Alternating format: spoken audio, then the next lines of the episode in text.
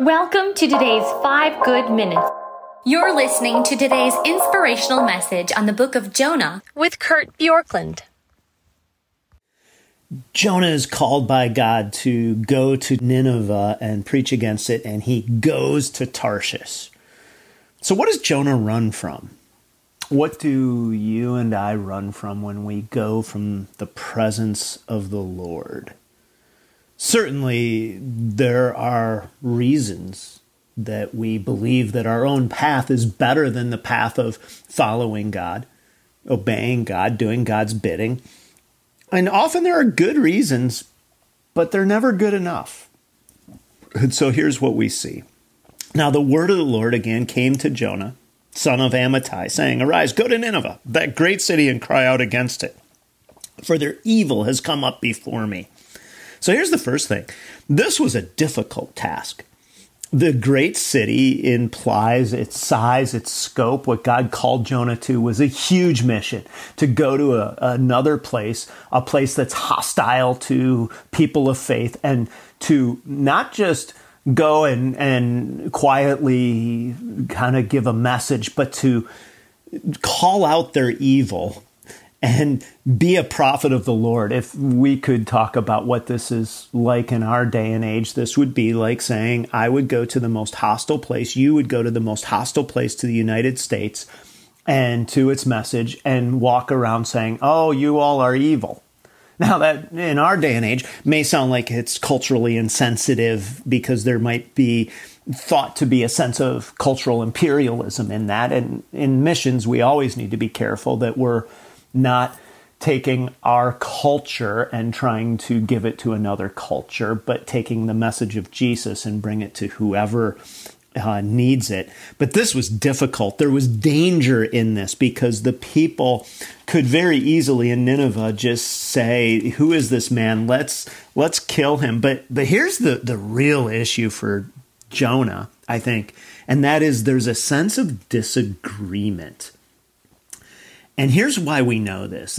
Chapter 4, it says, But it displeased Jonah exceedingly, and he was angry, and he prayed to the Lord and said, O Lord, is this not what I said when I was yet in my country? This is why I made haste to flee to Tarshish, for I knew that you are a gracious God, merciful and slow to anger, abounding in steadfast love, and relenting from disaster. What Jonah wanted is he actually wanted to see the Nineveh uh, it's destroyed. And so there was a piece of him that said, I don't want them to hear the message of the Lord because the Lord may relent and then they won't be destroyed. And so Jonah's um, racial preference, maybe his own ethnic um, um, kind of superiority was coming out here where he's saying, I don't like those people. I don't actually want them to repent and to have the grace of the Lord in his life. So why do we sometimes run from the call of God. It's difficult, it can be dangerous, and sometimes there's a sense of superiority or disagreement.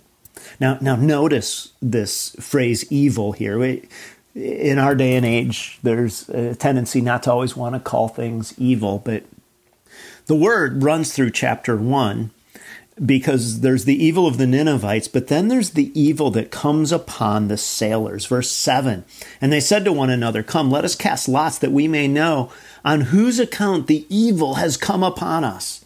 So they cast lots and it fell on Jonah. Verse 8 Then they said to him, Tell us on whose account this evil has come upon us. What is your occupation?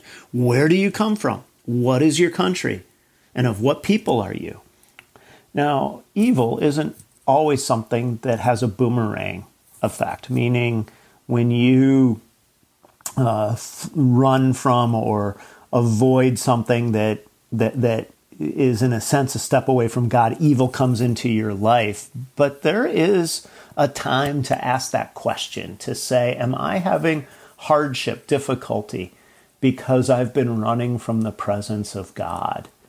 I would be the first to say be very careful not to make a straight line every time hardship comes because there's a lot of hardship in our lives that comes simply from living in a fallen world. The Bible clearly teaches this in the book of Job that Job was righteous and yet he had all of these hardships. But sometimes we're too quick to run to that and to not say, where or why has this been so difficult? Have I been running from the from the call and the presence of God? And so today I just want to encourage you to ask the question if you are experiencing something difficult, is it in a possibility in your life that this is a result of your disobedience or running from God? And if so, maybe turning immediately is the best course of action. Thanks for joining us here today. There's a lot of great content to explore on Orchard Hill Plus and on the Orchard Hill main feed from the weekend. Have a great day. Mm-hmm.